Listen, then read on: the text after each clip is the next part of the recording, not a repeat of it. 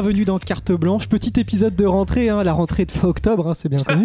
Je souhaite une bonne rentrée à mes invités, hein, Nemo, bonjour. Bonjour. Euh, Oslo. Oui, bonjour. Et Steve, bonjour. Bonjour. Euh, bonjour les gars, alors nouvelle émission, nouvelle équipe pour cette émission, hein, avec un habitué. Hein. Ouais. Voilà, et des petits nouveaux, voilà, les petits nouveaux qui sont là.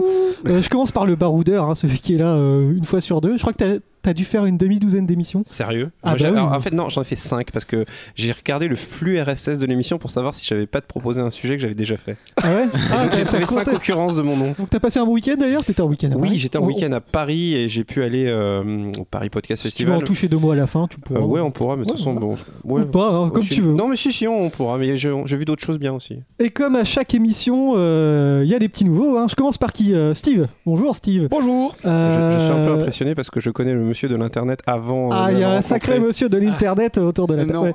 C'est cool. T'es pas trop stressé ni rien, tout va bien? Non, non, ça, ça- ça va.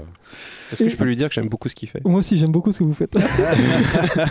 Et euh, avec nous également Oslo. Comment ça va? Ça va bien, merci. Bonsoir, bonjour. T'es pas trop stressé, tout va bien? Un petit peu, C'est- C'est évidemment. la- le grand bain du live. hein. Ah tu me ben disais, là, ouais, mais le c'est- live. euh, C'est je mon dépucelage, hein, clairement. Ah hein, ouais. je- et, euh, et si on peut apprendre quelque chose à nos auditeurs, on peut quand même dire que Oslo, c'est la capitale de la Norvège. Tout à Exactement. fait. Et ça, Voilà. c'est important. C'est important. Ça, c'est D'ailleurs, je viens de le important. chercher sur Google. enfin, sur quoi, pardon. Ouais, dans les DM, t'avais pas l'air très serein au début. Tu disais, ouais, le live quand même. Ouais, euh, mais je j'ai jamais fait. J'ai jamais fait en fait. euh, donc euh, c'est une première. hein, je vous fais confiance. Voilà, c'est-à-dire que là, à chaque fois que tu ouvres la bouche pour parler, t'as- tu peux potentiellement dire une connerie. Ah mais ça va, ça va. Je pense que ça mot. va arriver. Hein, je j'ai aucun doute Il y a un bouton panique euh, qui coupe le live. J'ai dit un truc de droite Alors comme d'habitude, je commence cette émission avec deux ou trois petites informations. hein. J'ai fait une petite pause ces derniers temps, hein, euh, cet été. J'ai fait une émission cet été, c'est vrai. Euh, en fait, l'émission reprend. Je cherche des participants, donc si vous voulez participer, il y, a- il y aura quelque part une adresse mail qui va traîner. Il suffit d'envoyer un mail. C'est très précis quand même. Ah Il je- suffit d'envoyer un mail. Vous je- trouverez l'adresse. Je, démerdez-vous. con- je construis l'émission au fur et à mesure. Hein. Je verrai ça à la pause. Euh, donc si tu es rennais, euh, tu viens participer, hein, parce que je. tout Même monde si tu l'es pas. hein. Oui, ou si tu es du coin ou pas loin de Rennes, Genre, par exemple. hein. Genre, tu peux être à Avranches. Euh, alors, on est en live justement, on est sur baladodirect.fr. hein. Merci, merci Gandalf de, Merci de Gandalf. prêter euh, cette euh, superbe structure avec euh, une personne à nous écouter qui est moi-même, vu que c'est la page du live. Ah, J'allais dire coucou, mais non, bon, en fait. euh, Alors, quel est le sommaire de cette émission? Je rappelle, je rappelle le principe. On a cinq grands thèmes hein, jeux vidéo, séries, cinéma, etc. Vous en avez choisi deux normalement.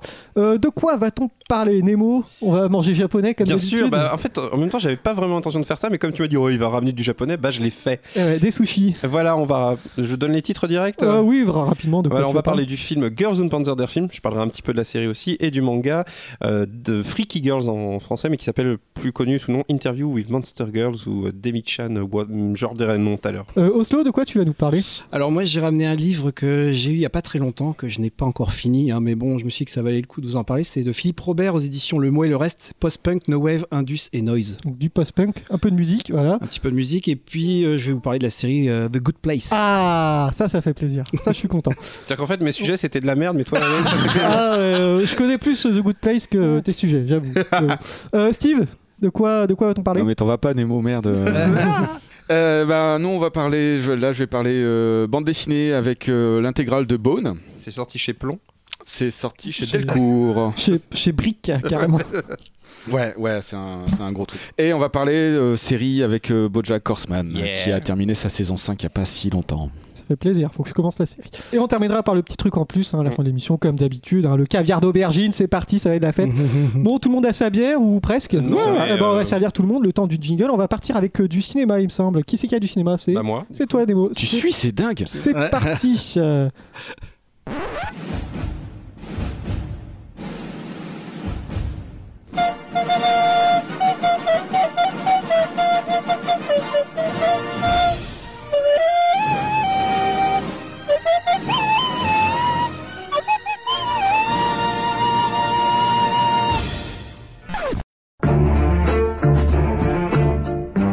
Nemo, c'est à toi.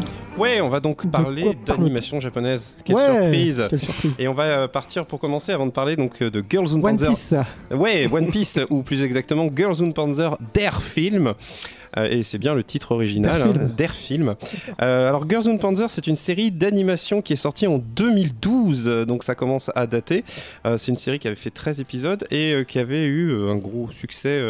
on va dire, c'était pas la série qui était très connue par les gens qui regardent peu d'animation japonaise. Je pense que c'était SAO à l'époque, Sword Art Online.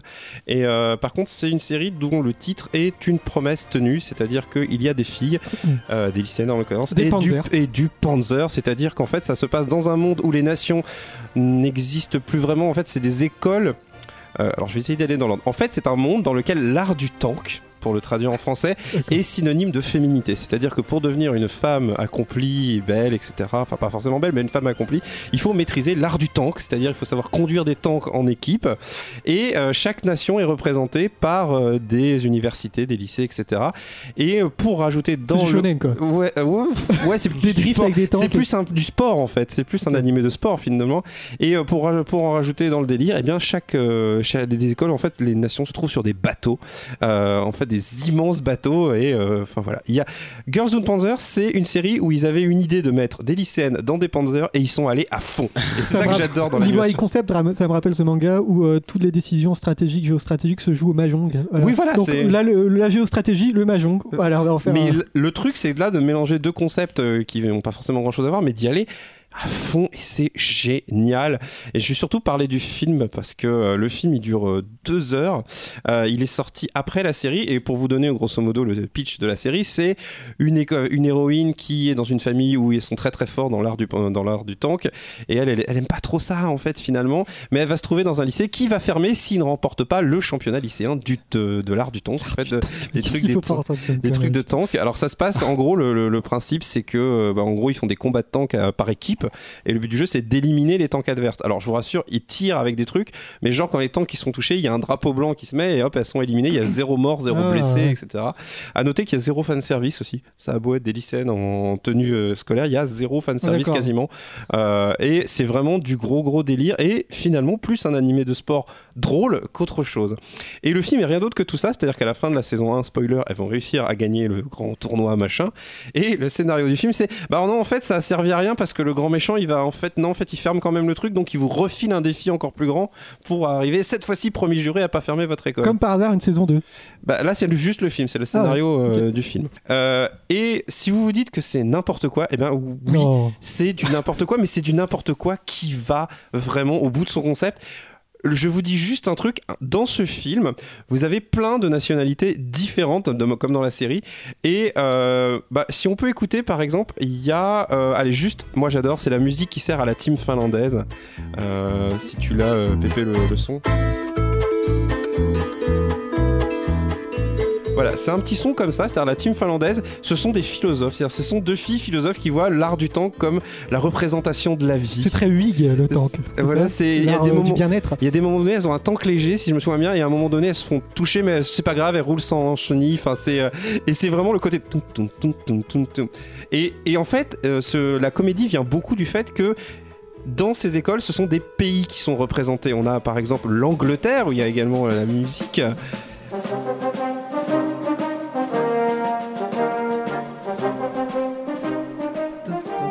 C'est hyper connu ça, je sais plus d'où ça vient. C'est euh, Where is John ou un truc comme ça. C'est très très connu comme musique. C'est ouais.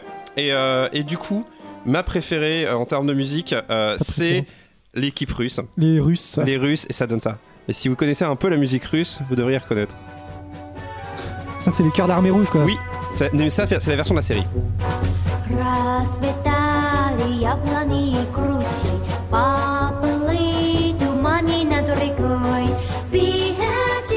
C'est Katyusha, euh, le, nom de la chanson. Et il se trouve que c'est également le nom de la capitaine de l'équipe russe. Elle s'appelle Katyusha et la musique qui l'accompagne, c'est Katyusha. Donc voilà, l'équipe italienne, euh, la, leader se fait appeler euh, Duce et elle aime les pâtes. Enfin voilà, c'est des grosses blagues à base de ça.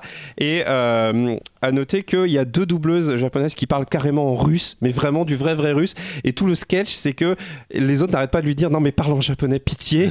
et à la fin, on s'aperçoit qu'en fait, elles savent super bien parler parler japonais. C'est juste que c'est des doubleuses qui sont connues pour parler russe et être un peu dans ce délire. Bref, je sais pas si je vais réussir à bien vous le vendre, Ah mais grosso Le modo. mélange des genres Si, fait si, que quand même. Ouais. Et, Ah, je, je vous conseille vraiment de le regarder. Alors moi je l'ai vu, je, je vais niquer un peu mon truc en plus. Je l'ai vu à Paris euh, cette semaine, ça- ça- ce week-end. On est tombé purement par hasard sur un bar, donc j'ai oublié le nom, mais qui fait un petit Ah oui, donc- cinéma. Je t'ai envoyé un tweet hier, t'as vu le truc, t'as fait c'est bon, j'ai mon sujet pour demain. Oui, voilà. ça. Et le truc, c'est que le bar, en fait, c'est un bar métal qui, dit, qui normalement a un cinéma de nanar qui est juste en dessous, qui s'appelle le cinéma de Clapier.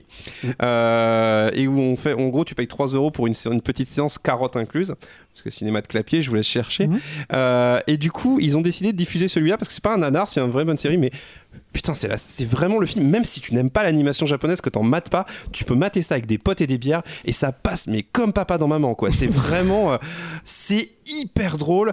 Euh, ils font du, il y a un moment donné, ils font quand même du volleyball avec des tanks, quoi. Enfin, c'est, D'accord. ça va. Là, tu me l'as vendu. Ça- ça me rappelle qu'en Russie, il y a les Olympiades des tanks. Hein, Ah, mais c'est, a- ouais, c'est des, totalement euh, le délire. hein. Il y a C'est, du euh, slalom, ce genre de Là, choses. il y a du, il y a tanks, du euh. drift, il y a Ils une, font du burn. Il y a une histoire Ouais. avec notamment une, une, drift. une, une peluche qui s'appelle Déchirours dans, la, dans le fansub, puisque le, là, alors là, je vous- tout ce que je vous dis, vous pouvez y aller sur le fansub, c'est pas sorti en France, donc vous ne trouverez rien ouais. d'officiel. Euh, c'est dommage parce que Girls und Panzer, que ce soit la série ou le film, c'est excellent. Vraiment, c'est super drôle. Alors, si vous êtes hyper fan des tanks, euh, ben, ça vous plaira aussi. C'est un Les truc. C'est les joueurs de World of Tanks, par Non, non, exemple. mais y a- alors Ouais. justement, il y a un, il y a eu parce que les joueurs de World of Tanks adorent cette série et il y a eu véritablement un pack Girls und Panzer. Il y a vraiment eu un pack Girls und Panzer euh, 2 dans World of Tanks euh, avec les tanks. Et d'ailleurs, il paraît, alors moi je suis pas un spécialiste du tout, mais il paraît que vraiment les fans des tanks sont hyper fans de cette série parce que les tanks sont vraiment des vrais tanks. Il y a une notion de tank léger, tank lourd, etc. Ils Mais- retrouvent leur univers, quoi. en fait. Ouais, ouais, mais la série va. Alors, le seul truc qu'on peut lui reprocher, c'est que bah, c'est un peu militaro, forcément. euh, c'est un thème un peu militaire. Donc, c'est vrai que c'est un peu de droite, hein, mine de rien, mais c'est de droite drôle. Ouais, mais on est tous de droite là. Voilà. voilà. Et donc, non, mais vraiment, Girls und Panzer, der Panique film, bouton là. der film, récupérez-le. Euh, c'est deux heures et de bonus. Il y a juste un petit passage au milieu qui est un peu le passage explication plot. Si voilà, Ah c'est pas fillers, disons que c'est juste pour. euh, au début, en fait, il y a une première battle pour vous pré- pour présenter le concept. Il y a un deuxième truc pour introduire le semblant de scénario que je viens de vous expliquer. Euh, et on, mais ça, ça parle moins quand t'as pas vu la série, que t'es pas attaché au personnage. Et je terminerai là-dessus parce que je crois que j'ai quand même pas mal parlé. Ouais. Euh, les, les, les filles, il y a un nombre de personnages féminins, enfin de, de filles là-dedans qui sont absolument dingues et elles ont toutes leurs personnalités. Et alors, je peux comprendre quand on n'est pas habitué à l'animation japonaise que le design peut euh, être euh, on peut dire qu'elles se ressemblent un peu, mais vraiment, elles ont toutes une personnalité. Les doubleuses s'éclatent, les mecs qui écrivent le scénario s'éclatent, ils y vont à fond. C'est n'importe quoi, mais c'est n'importe quoi à fond. Et, Et- c'est ça que j'adore. Et c'est tout public, en fait. Ah, c'est totalement tout public. Cool. hein.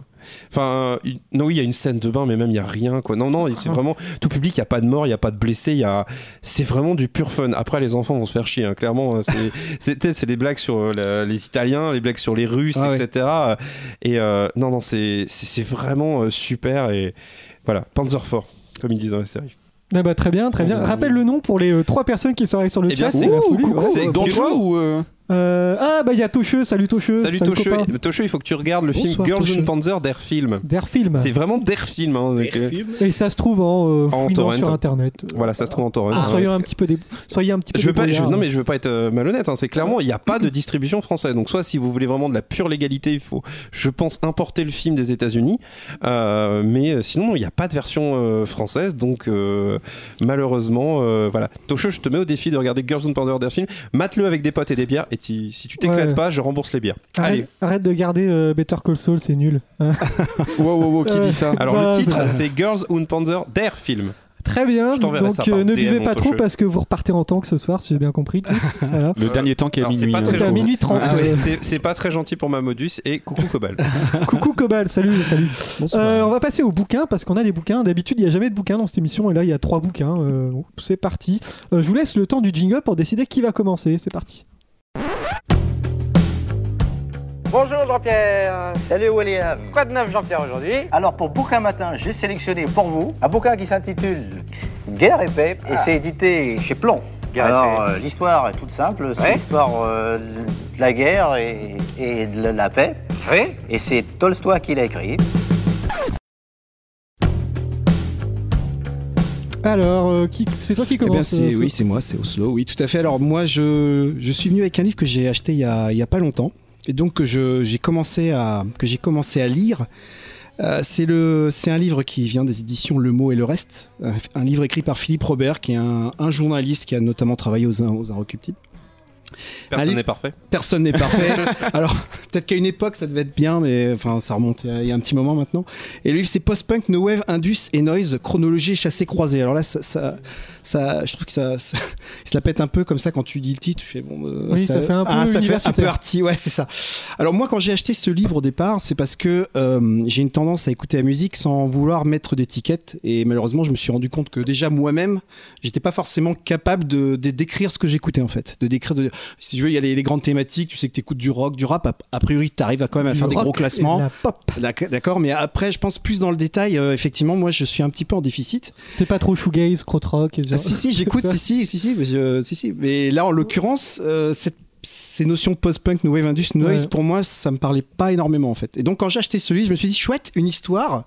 Enfin, je, je pensais lire en fait, euh, je dirais, un, un, un bouquin qui allait me raconter euh, toute cette période. Et en fait, bah, il le fait, mais il le fait sur les 30 premières pages. Et après, en fait, tu n'as qu'une présentation de- d'albums de Ok. 1978 à nos jours, sachant que de 78 à 85, c'est les deux tiers du livre en fait. Voilà. C'est un peu la période qui s'y Ouais, prête. C'est ça. ouais. Tout à fait. 78, 85. ouais. Exactement. Donc, euh, c'était un petit peu moi ma déception parce que je, je, je voulais avoir une approche plus, euh, comme je disais, une approche plus euh, dans une, une narration, si tu veux. Ce que j'ai Ouais. pas vraiment avec ce livre en fait. C'est pas vraiment une, c'est pas une narration. On- la narration elle se fait à travers chaque album qu'il a choisi, qu'il a sélectionné, tout en expliquant bien que c'est vraiment, euh, c'est son choix et que ça fait pas valeur de, ça n'a pas valeur de, de, de- Nous, saluons, nous salu- saluons Joe sur le chat. Je ne sais pas qui Bonsoir. Joe. Salut Ah, je Joe, crois, je- je crois que je connais Monsieur Joe. Si c'est Ah. le Monsieur Joe que je connais, euh, je il est pas taxi? Euh, Joe n'est pas taxi et il va pas partout. Effectivement, Wow. c'est pas, c'est pas lui. Il est Uber maintenant. ça. On reste dans le thème musical. hein.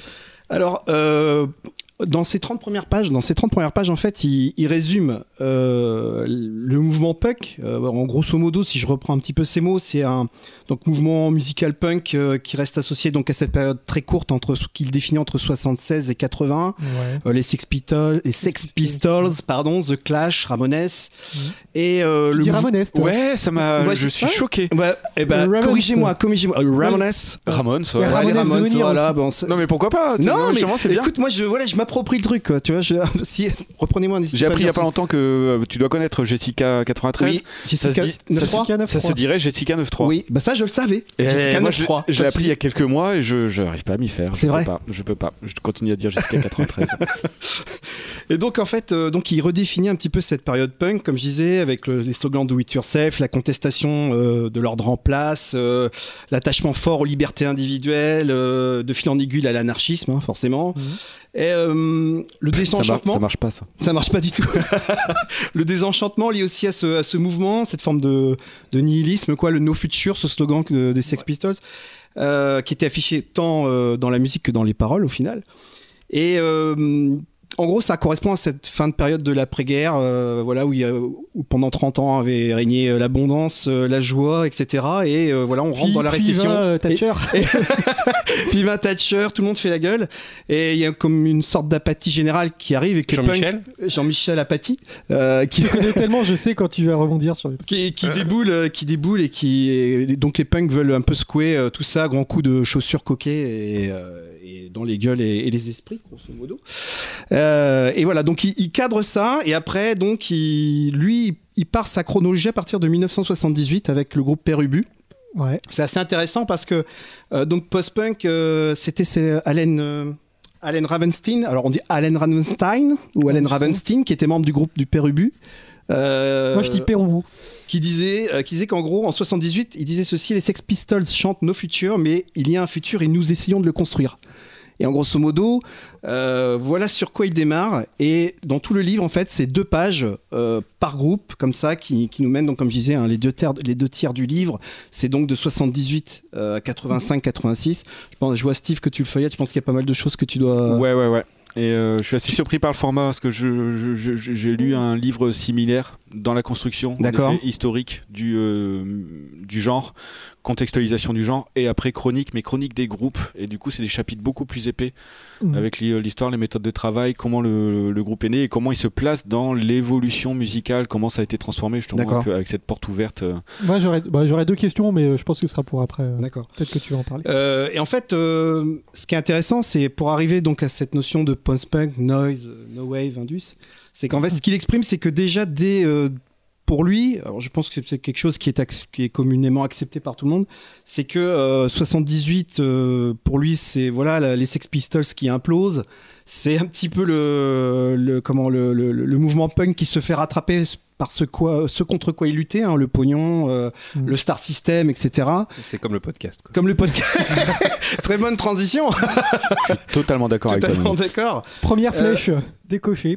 Et euh, voilà. Et pour- donc pour lui, le punk rock se fiche dans un petit peu dans une, contestation euh, qualifiée euh, d'adolescente. Donc ce qui explique, c'est que ça sentait vraiment le sapin et que dès 78, il y a ce mouvement post-punk avec toutes ces variantes qui vont commencer, qui vont progresser, qui vont Ah commencer oui. à s'installer. Euh, qui vont se nourrir les uns les autres, c'est un truc sur lequel il, insiste pas mal. En fait, c'est pour ça qu'il parle de chasser croisé. En fait, hein. c'est pour lui, il n'y a pas forcément de, euh, il y a pas de, de silo. En fait, hein. c'est, on sent que tous ces groupes un petit peu vont, vont se marcher un peu les uns, les uns sur les autres. Euh, et voilà, grosso modo, un petit peu la, la thématique du livre. Alors moi, j'ai pas tout lu parce qu'en fait, ne connaissant pas du tout, enfin pas du tout. Comme je disais, j'ai, pas, j'ai pas ces étiquettes en tête, si tu veux. Et euh, l'idée, c'est de prendre une page. Je vais sur sur Spotify, je vais sur YouTube, je prends un album, j'écoute, euh, j'écoute l'intégrale, je lis son article, sa description, Mm. et je me fais une idée, euh, je me fais une idée plus précise. Ça me permet déjà de commencer à mettre des mots sur euh, No Wave, ce courant. Oui, excuse-moi, je t'en prie. Non, mais j'avais juste une question. Vas-y. Fini d'abord. Non, bah ce courant. Où sont euh, les toilettes où sont les toilettes Ah, ça y est, c'est c'est bon. Depuis le temps qu'il vient là. Euh, Voilà, ce courant, le courant No Wave qui était très localisé à New York, euh, la partie indus et noise et les. Du coup, du coup, il a pas posé sa question. Non, je mais suis j'attendais désolé. qu'il j'attendais qu'il ait fini. Voilà, là, là donc, j'annonce, j'ai fini. Du coup, en fait, moi, ma question, c'est que si on peut reprendre le, le titre du bouquin, pour moi qui suis vraiment un. un- Post-punk, no wave, indus. Voilà, pour moi, en fait, il y a un, deux, trois, quatre euh, mots sur le titre et j'en comprends pas un seul, en fait. Donc, euh, c'est pour quelqu'un qui, comme moi, soit un, un total débutant dans ce genre de truc, est-ce que c'est accessible ou c'est vraiment plus réservé à... ouais. Euh, Parce que honnêtement, le entre post-punk, no wave, indus et noise, j'ai aucune idée de ce que ça représente. hein. Vas-y, C'est- Steve. Ça va dépendre des, euh, ça va dépendre un peu de l'expression qui, qui aura. euh, Je pense que le plus difficile d'accès là-dedans, et moi-même j'en écoute pas, je trouve ça insupportable, ça va être le no wave. Tout à fait. Non, en fait, c'est plus, est-ce qu'il définit ses concepts, en fait parce que, Ah, euh, oui, alors il est défini, mais très rapidement. hein. Comme je disais, tu as, 30 pages au début. Donc ça va très très vite. Euh, moi j'ai pris Wikipédia euh, à côté pour si tu veux aller plus loin et explorer ces courants que moi non plus je connaissais que de nom et dont j'avais pas du tout la définition. Parce que le problème avec la musique et Wikipédia, entre autres, c'est que c'est un peu comme moi, si tu me laisses parler d'animation japonaise, je vais tellement balancer de concepts à la fois que le temps que tu les rattrapes, t'as déjà oublié de pourquoi tu ouais, les... mais je pense que tu arrives, à croiser les informations quand même. Je pense que c'est ça qui est C'est intéressant. un des problèmes que j'ai notamment avec le- la, la- la critique musicale. hein. Alors du coup, qui je- parfois est assez fumeuse. Ouais. Alors du coup, ouais, du coup, une autre, euh, un, un truc qui peut peut-être euh, guider aussi sur, sur le, sur le, pour la, la compréhension des étiquettes, c'est justement une autre approche donc de l'autre bouquin. Donc ça, c'est pas Andrew Reynolds, c'est Simon Reynolds, Que tu euh, as- euh, Rip It Up and Start Again. Donc tout un bouquin sur le post-punk. Et lui, il donne, il donne une autre raison de la naissance du post-punk. Toi, tu donnais un peu un, un, un- qui, qu'ils a été rattrapés, ce qui est vrai aussi, euh, ce qui est vrai aussi. Enfin, moi je rattrapé- donne, enfin c'est en partie appuyé Oui. sur, enfin Philippe Robert, voilà c'est Voilà, ça. Philippe Robert rattrapé par l'aspect commercial de la chose, Ouais. ce qui est pas faux non plus. hein. Ouais.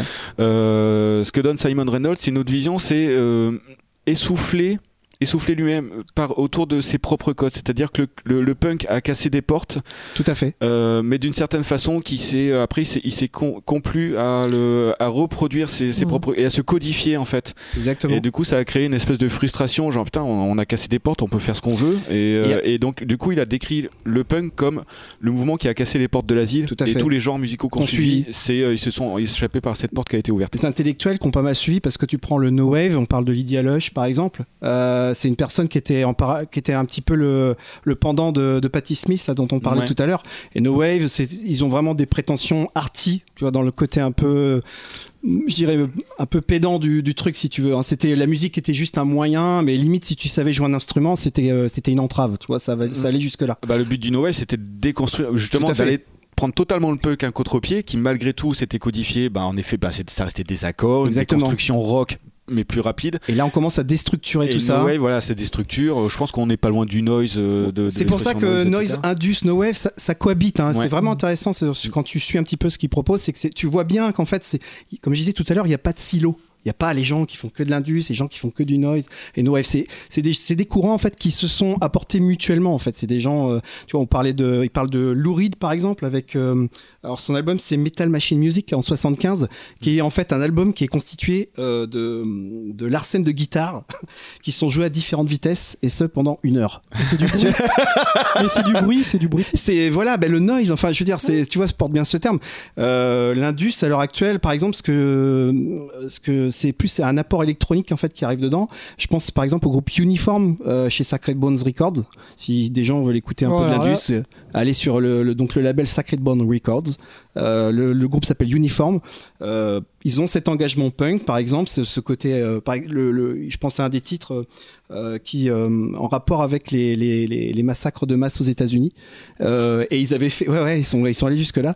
Et donc tu voyais le clip, c'était, tu vois une carte en fait des États-Unis et tu as des points rouges qui s'allument avec des dates précises aux endroits où il y a eu des, des, des, des- des massacres de masse. Voilà. Euh, tout ça en rythme, enfin bon voilà. Et Wow. avec une musique hyper, quand on parle de musique indus, musique assez violente, euh, qui crache pas mal et qui voilà, qui appuie, qui s'appuie pas mal aussi sur l'électro euh, et qui a ce côté punk justement, euh, vraiment, euh, voilà, comme tu disais.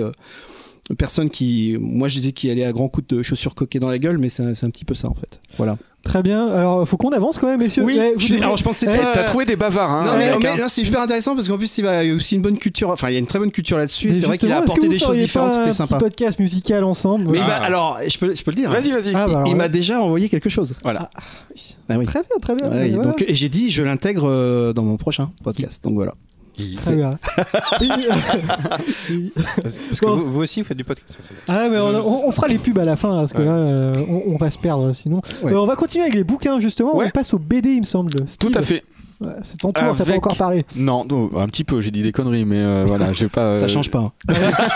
eh, Non, mais non. moi, moi, ce que j'en retiens, c'est que, étant donné que je suis plus euh, Patrick Fiori, j'ai un peu de mal à me repérer dans tout ça. Ah bah écoute, euh, non, mais après il faut y aller, il faut y aller sans arrière-pensée. Il n'y a pas de, je dirais, euh, moi ce que j'aime pas dans l'approche de la musique, euh, c'est le côté élitiste euh, des gens, si tu veux, qui ont une connaissance et Oui. qui vont t'enfermer là-dedans. Mais non, mais, mais non, mais c'est une blague. Mais tu sais que moi, quelque chose, c'est quelque chose que j'ai un peu mal vécu à une époque. Je me disais, je comprenais rien, tu vois. Et, mais je me sentais enfermé dans un truc. Et je me dis, mais non, en fait, faut y aller sans complexe. Et puis, euh, donc, j'accepte ta blague. Je la prends comme telle. Très bien. Moi, je te trouve un peu fermé d'esprit quand même. c'est vrai, je trouve Euh, aussi.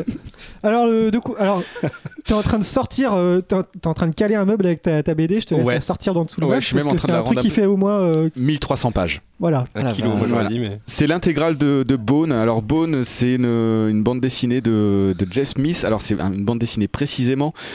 C'est un projet euh, qu'il a commencé au dé- il a eu, ça a commencé à germer à la fin des années 80. Il a commencé vraiment à écrire et publier début des années 90. Et euh, en gros, juste pour avoir l'espèce de vision globale de ce qui a motivé ce bonhomme à, faire ces 1300 pages, il avait deux frustrations par rapport à, hum, par rapport à ce projet-là. Euh, et c'est ce qui a donné la, la particularité du truc. C'est déjà, il avait fait des essais pour être publié dans les journaux, ce qui est la norme dans la, Mhm. dans la bande dessinée américaine, dans, dans la bande dessinée américaine, les, les- le- dans, dans les comics, les comic strips, Strip, etc. ouais.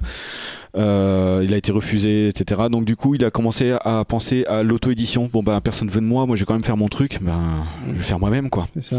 Ça, c'était assez nouveau déjà. Euh, même s'il commençait comme la bande dessinée indépendante américaine, ça commençait à germer aussi. Mais euh, voilà, et, euh, là, il est, il est vraiment allé dans, dans l'auto-édition. Et deuxième chose, là, c'est plus en termes de, de contenu. Évidemment, grand lecteur de bande dessinée. Et il se retrouvait, par exemple, avec ses personnages préférés. Il cite par exemple Picsou, les, les grands albums de Picsou. Les- Enfin, c'est des aventures extraordinaires, etc. J'ai touché le cap du micro, ça fait creux creux, pardon. et il, il se retrouvait face à l'impossibilité. Il prenait ses volumes de Picsou, il dit Je les mets côte à côte, j'ai. J'ai pas d'histoire complète. J'ai pas d'arc scénaristique, j'ai pas de début et de fin, etc. Je- on pourrait avoir une énorme épopée de Picsou avec toutes les aventures qui ont été Ah, compliquées. Il y a la jeunesse Ça- de Picsou. Ouais, ça, il y a la jeunesse de Picsou, le Ouais. Klondike. Ouais, mais je te parle peut-être des débuts des années 90 aussi. Ah, je je sais pas quand est-ce que c'est Ah, sorti, le. Klondike. euh. Mais même, il, Ouais. prend, il prend les épisodes euh, isolés et il peut pas en faire, Oui, un, il peut pas en faire un grand arc. Ah, Et du coup, il a, et du coup, voilà, c'est, euh, il- bah, du coup, il a commencé à écrire Bone. Euh, c'était publié dans des petits recueils de 12 ou 24 pages, je sais, je sais plus. Euh, il a fondé sa propre maison d'édition. Est-ce que c'est sous forme d'association Après, j'ai pas, j'ai pas noté les détails. Euh, et il a publié ça pendant 13 ans. Et évidemment. euh, l'histoire, euh, enfin évidemment, il y a eu de plus en plus de, de lecteurs, d'abonnés, etc. Et euh, ça a été publié sans forcément qu'il décrive un peu le, le- le dessin qu'il avait, à savoir, à savoir donner une fin. C'est-à-dire, il publiait D'accord. ça, ça a, été, bah, ça a été publié pendant 13 ans. Donc les Mhm. gens qui suivent le truc, qui, ratent- qui prennent le truc au vol, etc., ils voient un comic book ben, comme ils pourraient choper un Spider-Man ou enfin tout, tout, tout ce qui est dans, les, dans, dans ces normes de publication où finalement il n'y a jamais vraiment de fin, etc.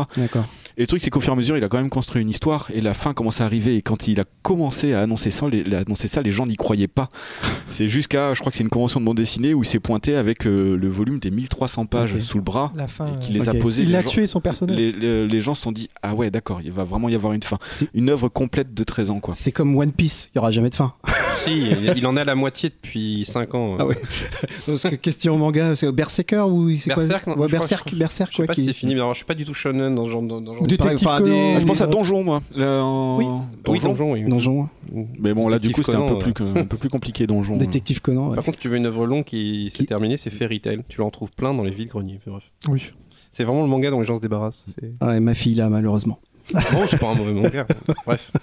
alors petit fonctionnement supplémentaire sur, sur Bone j'y reviens c'est euh, un petit peu un côté horizontal vu que bah, c'était de- c'était de l'auto-édition Euh, auto, auto-édition, il avait un contact directement avec les lecteurs et les lectrices, donc du coup, il avait, il avait, il avait vraiment les réactions quasiment directes à la publication, et ça l'a amené parfois à modifier, modifier soit, Son soit, un, soit un sort destiné à un personnage, soit l'importance que pouvait avoir une scène.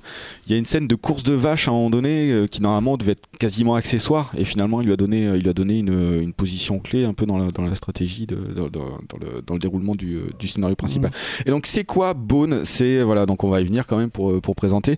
C'est trois cousins, Faune, Faunebone, Bone et Smiley Bone, qui euh, viennent de Bonneville et qui se retrouvent un peu en fuite. Parce que parmi les trois cousins il y a euh, c'est Bone qui est un peu un peu un roublard quoi. Il monte toujours des petites magouilles pour euh, en général c'est qu'il aime bien avoir le pouvoir ça lui regonfle bien l'ego il aime bien ça.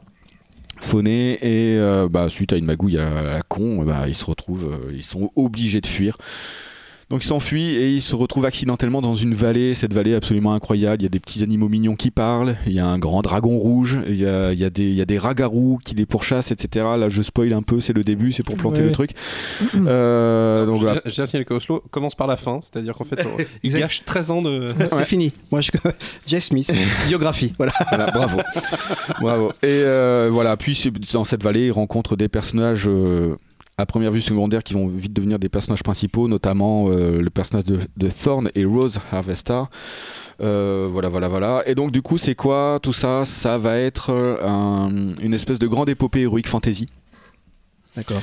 Euh, Ah, je ça, me- ça me surprend pas parce qu'on voit à la fin, il y a une carte un petit peu à la Mordor, euh, Comté, etc. Ouais. Euh, effectivement, il a fait Et aussi son, son petit. euh, Et c'est totalement inattendu parce que quand on commence l'histoire avec juste la fuite des trois personnages, les, les- les- le- le- la famille Bone, c'est-à-dire des petits, on sait pas trop ce que c'est comme euh, des humanoïdes, hein, mais voilà, avec un gros nez, euh, voilà, on est on est dans le dans l'expression euh, ben, typique de, ben, des Picsou justement les trucs très enfantins. Donc euh, voilà, on, on est presque dans la, BD franco-belge fant- fantastique hein, avec Mm. des avec des avec des, euh, des pifs dessinés comme ça quoi. Et on s'attend pas du tout à, on s'attend pas du tout à avoir une espèce de, de grosse épopée euh, héroïque fantasy très sérieuse. Oui, parce que il y a parce qu'il y a une grosse menace. On est vraiment dans, ben, c'est classique, hein, le bien contre le mal, etc. Donc on a vraiment un, un truc en toile de fond qui est euh, qui est vraiment oppressant, qui est vraiment angoissant. C'est décisif pour le, le sort du monde entier. Uh-huh. Et, euh, et en même temps, on a ces personnages-là très, euh, très, très comiques. Et même certains personnages, comme les ennemis, les ennemis principaux qu'on voit au début du, du, euh, euh, de, la BD, pareil, il n'y a, pas- y a pas vraiment de spoil. Les Ragarous, ils, ils personnifient totalement cet esprit, cette dualité d'esprit de la BD, c'est-à-dire que euh, ils sont très menaçants. Ils ont, ils ont, ils ont un cri qui est écrit en onomatopée, qui fait un peu peur. C'est c'est un, c'est un peu le chat qui crache, on sait pas trop ce que c'est. Ils ont des euh, ils ont des longues griffes, ils font ils ont les oreilles en arrière, ils font vraiment et en plus le dessin représente bien ça. Ils sont vraiment effrayants quand ils sont en chasse, qui représente une menace, ils sont vraiment effrayants. Mais dès qu'on les voit entre eux, qu'ils ont la dalle. Qu'ils ont peur de sortir parce qu'ils ont leur chef qui leur foutre une tannée, etc. Ils ont les grands yeux qui brillent, etc. Et puis les dialogues, ils sont succulents, ils sont mignons et drôles.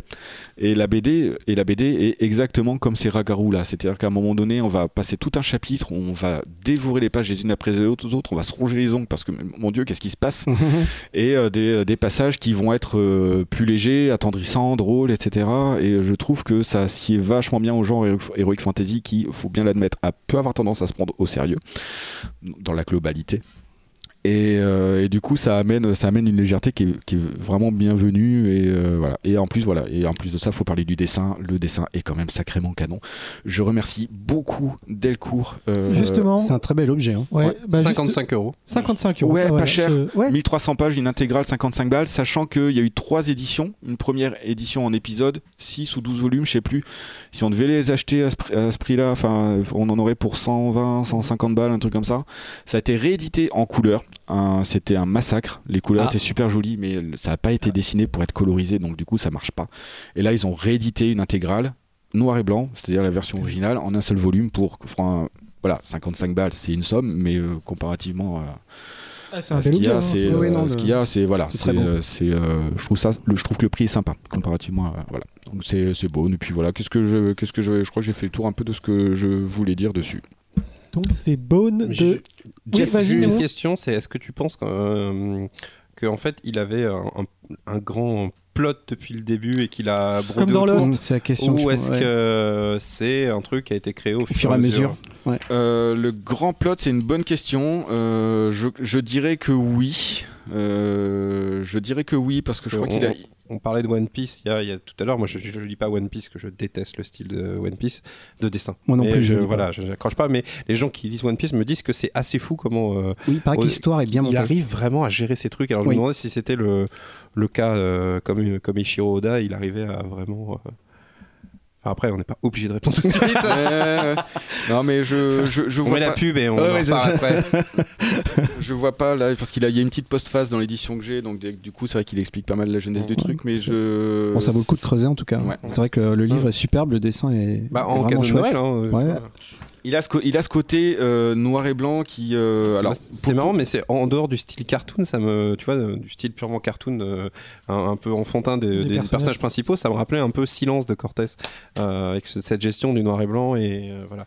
Bon, moi, c'est, euh, bah, ça- moi, ça me fait penser. si c'est Cortés. Ça me fait penser un peu. Alors, euh, pour le coup, c'est beaucoup Ouais, plus détaillé. Comes, pardon. Comes. Ça me fait penser un peu à, à l'école Bill Watterson, Calvin et Hobbes. Ah oui, le- mec, oui, qui- d'accord. le, Oui, le mec ça. qui met trois traits, tu Oui. sais qu'il y a une forêt derrière. Quoi. C'est ça. Et là, c'est un peu, c'est un peu ça. Puis euh, lui, enfin, euh, voilà, euh, Jess Smith au niveau les volumes, il y a une, il y a une espèce de pleine page. Je la retrouverai pas sur les 1300 là. Alors, euh, le chat demande est-ce que tu parles dans le micro? Ouais. Y je a suis un peu à l'extérieur, excusez-moi, c'est- pardon. que je feuillette en même temps. Il y a des volumes, il y a une espèce de splash là avec une, avec une vague géante, mais euh, pareil, il y a, il y a juste, il a juste dessiné la crête de la vague, trois traits au milieu et on a tout le volume de flotte. On, on voit déjà tout ça et au niveau dessin, c'est c'est assez fabuleux. Ouais, ouais. c'est cool. Et là, je parle bien dans le micro, ça va, c'est bon, Super. les, les rageux, on C'est bon, s'applique un Très bien, donc c'était Bone de Jeff Smith. Euh, Et on passe, euh, on termine avec les livres. euh, Alors des, des mangas, Un ça manga, Un manga. un manga qui a 5 Alors j'ai 3000 euh, mu- musiques à lancer. Non, j'ai- rien du non, parce que j'ai des trucs que j'ai pas encore lancés. donc- Oui, euh, bah, j'ai mis la, la- la musique de l'animé, mais on n'est pas obligé. hein, Ouais, bon, je mettrai ça en fond. Voilà, c'est donc euh, alors en japonais ça s'appelle donc Demichad Wakatalitai euh, Interview with Monster Girl en anglais et en français ça a été édité pour je ne sais quelle raison sous le nom de Freaky Girls. C'est chez Pika Édition. Alors l'histoire ça se passe euh, dans un dans un monde où en fait vous voyez les créatures genre euh, les vampires ce genre de choses C'est un peu connu, ouais. Ouais, voilà, genre les Dulan, etc.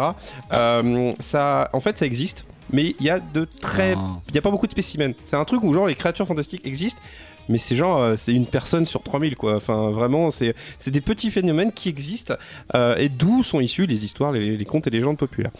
C'est déjà beaucoup, une sur 3000. Sur Ouais, 3000. voilà. J'ai- j'ai- euh, je vais calculer une population de Non, mais vampires avec une sur 3000. Non, mais je suis désolé, il faut être précis, euh, Nemo, merde. Une population rennaise déjà. Voilà, sachant que en fait quand je te dis euh, voilà c'est que il y a différents types de personnages donc là dans, dans l'occurrence c'est un pro, le, le personnage principal est un professeur de lycée de biologie qui s'intéresse à ce que alors en fait dans l'histoire ça s'appelle les demi en fait ce sont des Mhm. êtres surnaturels mais comme ils sont à moitié humains il les appelle les demi et euh, il va se retrouver dans sa classe avec euh, quatre d'entre elles euh, c'est-à-dire il va y avoir une vampire il va y avoir une Dulahan il va y avoir une femme des neiges et non il y en a trois et il y a une prof qui est une succube.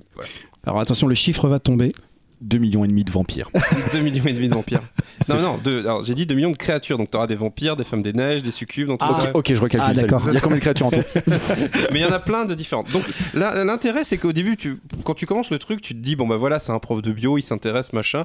Mais en fait, tu dis, mais ça va pas être passionnant parce qu'en gros, c'est des discussions. Lui, il dit, en gros, c'est des adolescentes qui se retrouvent dans une situation qui sont pas évidentes puisqu'elles ont, elles sont différentes des autres et euh, comment elles vont s'intégrer dans la société, etc. Tu dis, si, c'est peut-être un peu chiant.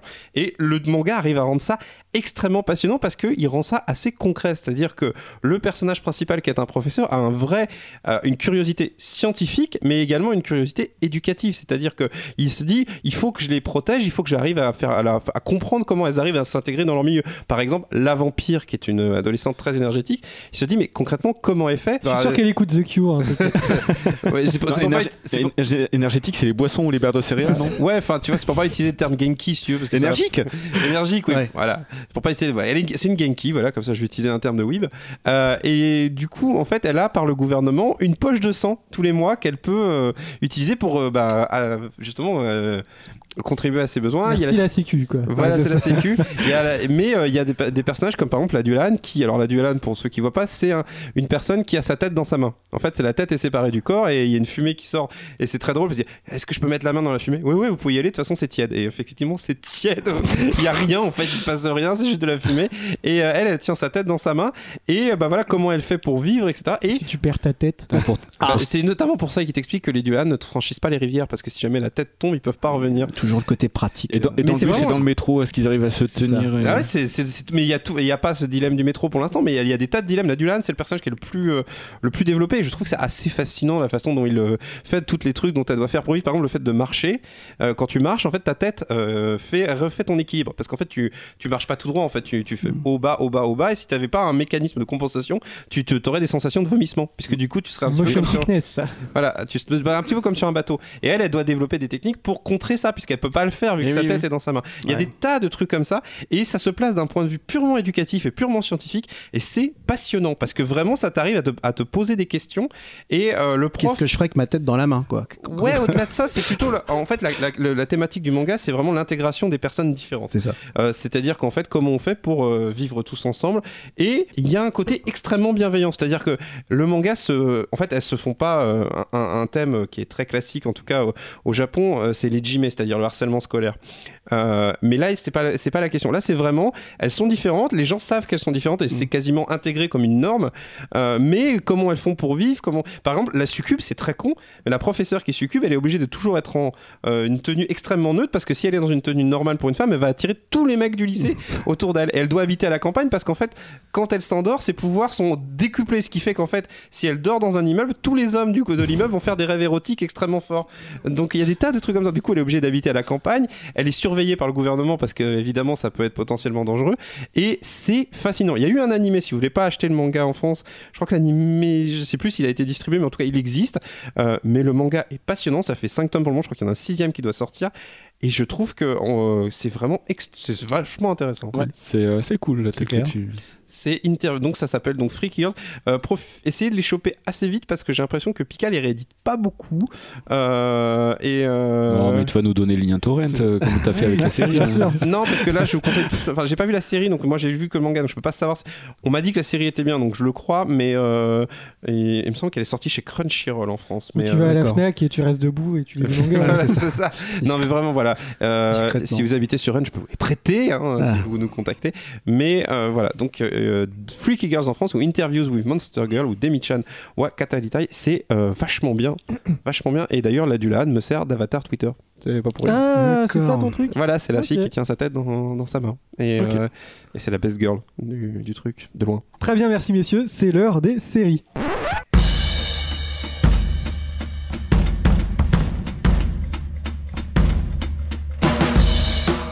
Know the human eye can see more shades of green than any other color? When you figure out the answer to my question, then you'll have the answer to yours.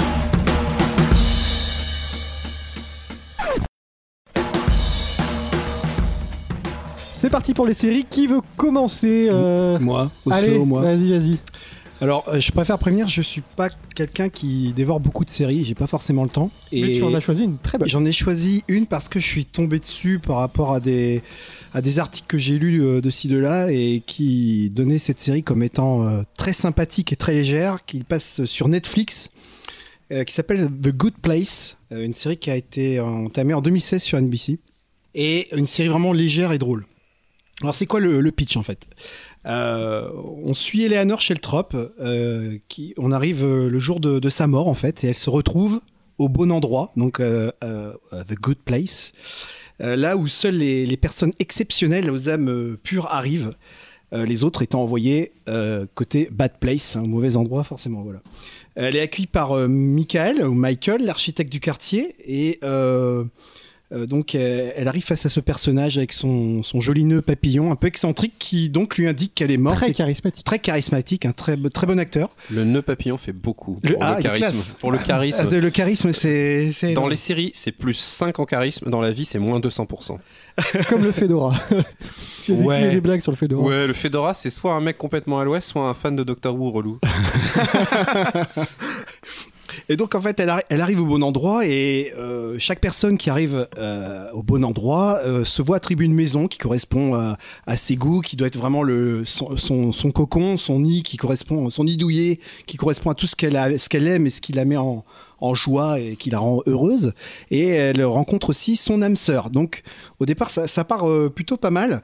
Le, le problème, en fait, c'est que euh, Eleanor, en fait, n'est pas vraiment une bonne personne et découvre en fait qu'elle a été envoyée au bon endroit euh, par erreur. Voilà le, le pitch de, de la saison.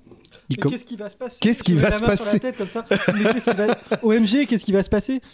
Alors, euh, ce qui est, c'est, comme je disais, c'est une série. euh, moi, je l'ai, je l'ai regardée parce que un, euh, par rapport à la plupart des séries Netflix sur lesquelles je suis, je suis tombé, elle est. Bon, il y a- il y a il n'y a pas de sexe, il n'y a pas de violence, ce qui peut un Non. peu changer par Pardon. rapport à- aux, thé- aux thématiques. euh, Ah oui, je préviens, hein, je suis désolé. hein, euh, par rapport aux thématiques que tu peux voir quand même pas mal sur les séries actuelles, je trouve. Enfin, voilà, donc celle-ci. Oh, Enfin, tu- vraiment, je veux dire. euh, Enfin, moi, je suis tombé en tout cas toujours sur des séries un peu, voilà, un peu trashouilles. Enfin, trashouilles, en tout cas, il y a toujours euh, ces, ces ressorts-là, un petit peu, quoi. La petite scène euh, sexe, un petit peu la violence. Enfin, bon, bref. Moi, j'ai, comme je disais, je suis pas, un- justement, j'ai pas trop le temps, je vais voir pas trop les séries. Celle-ci, ce qui est bien, c'est que c'est des épisodes de 30 minutes max. Euh, les saisons sont assez courtes, en fait. Et assez, euh, assez intenses. Alors, ce qui est assez euh, rigolo, par exemple, c'est euh, Mi- Michael, au tout début de la saison, explique comment on calcule parce qu'il y a un calcul de points pour déterminer si la personne, euh, comment la personne va arriver, euh, si la personne va arriver au bon Oui, endroit ou au mauvais oui. endroit. Ou alors c'est une fonction linéaire basée sur le nombre de likes Instagram. euh, et euh, voilà. C'est. euh, voilà, ça s'appelle Good Placeo. Good placebo. Alors non, là en fait, si tu veux, les, ex- les actions qui sont calculées, euh, pour- enfin, ce qui est pris en compte pour le calcul des points est assez cocasse. Alors je vais vous donner des exemples précis sur ce qui peut vous faire gagner des points pour aller euh, au bon endroit. Euh, mettre fin à l'esclavage. Bon, là par exemple, c'est 814 292,09 points. C'est très très précis. Purifier l'eau de source pour une population supérieure à 250 personnes, 295 points à ton compteur. Sachant qu'au total, je crois qu'il faut atteindre le, le million de points pour euh, prétendre pouvoir arriver au bon endroit. Alors après, il y en a d'autres qui sont un peu plus sympas, c'est se souvenir de l'anniversaire de sa sœur. Donc euh, là, 15 15,02 De points. faire traverser la route à une Se, grand-mère. se gratter le coude, un point quand même. hein. Ah, Marcher ouais. prudemment sur un parterre de fleurs, deux points. Euh, réparer le tricycle d'un enfant qui adore les tricycles, six points. Voilà. Aider sa mère avec son imprimante. Enfin bon, bref, il y a tout un tas de trucs.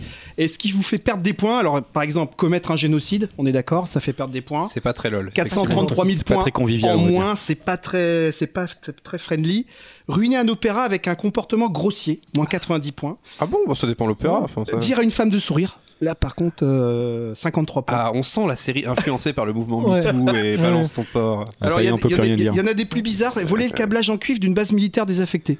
Euh, Voilà. Euh, bref, alors tous ces, tous ces motifs-là, il y a des fans qui ont quand même répertorié ça dans un, dans un Google Doc. Donc tu peux trouver sur le, sur le, sur Ah, le ça c'est cool. J'adore ce genre de délire. Ouais. C'est ça. ouais, ça, je l'ai eu, cool. je l'ai eu de. Alors, j'ai pas le lien, mais je l'ai eu effectivement du Google, du Google Doc. C'est euh, c'est très très cool ce genre de délire. Ça. Quand la co- communauté se réapproprie, euh, réapproprie un univers. Ah non, moi je parlais juste du gag en fait. Va mettre des points dans la vie pour des critères complètement débiles. Ouais, euh. c'est ça. ça, c'est cool, mais moi j'aime bien ce que. Oui, ce aussi, ouais. Ouais, donc je ils ont, il y a un Google Doc, tu as vraiment, si tu veux, parce que Michael, il y a- il y a un épisode assez didactique entre guillemets pour les pour les, les, les personnes qui regardent et puis pour Eleanor qui explique un petit peu à tout le monde, voilà, vous êtes au bon endroit parce que dans- durant votre vie vous avez fait des actions bonnes, mauvaises, etc. Et t'as des des genres de PowerPoint animés qui sont diffusés devant tout le monde et puis euh, tu vois des quelques-uns des justement des, des- éléments que je vous ai C'est c'est une série dans ce genre de truc qui invite à faire pause et regarder euh, faire pause Comme frame ça. frame. Comme Sur le- bref à Par l'époque. exemple, ouais. C'est ça, tu, tu vas sur le net, tu, tu as des articles où justement tu vois ces passages, c'est c'est c'est moi j'appelle ça c'est PowerPoint, enfin c'est je sais pas comment Bah ouais, ouais, des, des- des slides, enfin des trucs. T'as un ouais. slide et donc les gens ont vraiment, tu, tu, tu vois vraiment les slides et tu vois tous ces motifs euh, des tailles différentes avec le nombre de points que tu peux gagner, que tu peux perdre en rouge quand c'est pas bien, en bleu quand c'est bien, etc. En vrai, je rêverais qu'ils sortent un bouquin de ce genre de truc, tu sais, juste le, le- le guide officiel. euh. Ouais. Alors en fait, bah, comme je vous disais, c'est humour décalé, des, des dialogues assez absurdes parfois, des Ouais. personnages qui sont euh, de plus en plus attachants au fur et à mesure. Je vais pas pouvoir aller plus loin euh, dans T'as déjà l'explication. vendu du rêve un peu quand même. Euh, Moi, bah, j'avoue, je ne connaissais pas. Eh et- ben, The Good Place, voilà, c'est facile à regarder, c'est très court. Je- J'aime bien, j'aime bien cet aspect-là, et surtout, je te dis en termes de dialogue, si tu veux, les gens, euh, les personnages font face à des choix moraux, mais sans que ce soit moralisateur par rapport Ouais. aux personnes qui regardent, tu vois. C'est, ils sont face à des choses qui parfois sont complètement, euh, ils ont, qui peuvent pas résoudre, si tu veux. Que, enfin, ils sentent bien que s'ils essayent d'aider un tel, ça va aussi être une mauvaise action par rapport à une autre, etc. Et tu sens bien, ce que je peux dire par contre, c'est que tu sens bien que c'est dès la première saison, dès les premiers épisodes, tu sens que The- le Good Place en question, il est quand même assez chelou. C'est-à-dire que Michael est assez particulier. Il a une aide, de- il a quelqu'un qui l'aide qui s'appelle Janet, qui est une Janet, forme le de, meilleur personnage. qui est une forme de Siri humanisée, tu vois, Siri sur. Apple. Il appelle Putain, Janet, elle apparaît. J'ai et- cru qu'il parlait du pays. C'est quoi ça on dirait, on dirait une, une Une espèce de. humanoïde. c'est une, euh, c'est une- tu la vois, c'est une femme en fait qui apparaît et en Oui. fait qui, qui en C'est une gros, tu- intelligence elle, artificielle. elle a la connaissance de tout l'univers. Le pitch est ça, elle, a la conna- elle, a- elle connaît tout. Voilà, elle a la réponse à l'univers, à la vie, euh, etc. Et c'est c'est Cédric Villani, mais en moins bullshit. Feu, euh, ne, ne papillon. Non, c'est pas nœud papillon. Non, Comment ça s'appelle non, C'est une- c'est- je sais pas comment ça s'appelle. C'est moche. Futur, maire de Paris, messieurs, dames. Non. Oui, c'est vrai. Il, il va être- il est candidat. Oh putain. Bref, désolé. Et donc en fait, euh, donc voilà le, le, le pitch du départ et on le sait très rapidement. Il y a eu une erreur, donc déjà tu dis c'est quand même bizarre qu'il y ait une erreur. Enfin elle est là. euh, en- au fur et à mesure déjà de la première saison, t'as des t'as des flashbacks sur des choses qu'elle a faites et tu te dis non, elle a absolument pas sa place au bon endroit. Et les gens qui l'entourent sont assez particuliers. Il y a, il y a six rôles principaux, dont Michael et puis euh, et puis Janet. Et tout ce, tous ces personnages, voilà, vont, vont, vont t'amener à un retournement dès la fin de la saison 1 qui est assez surprenant.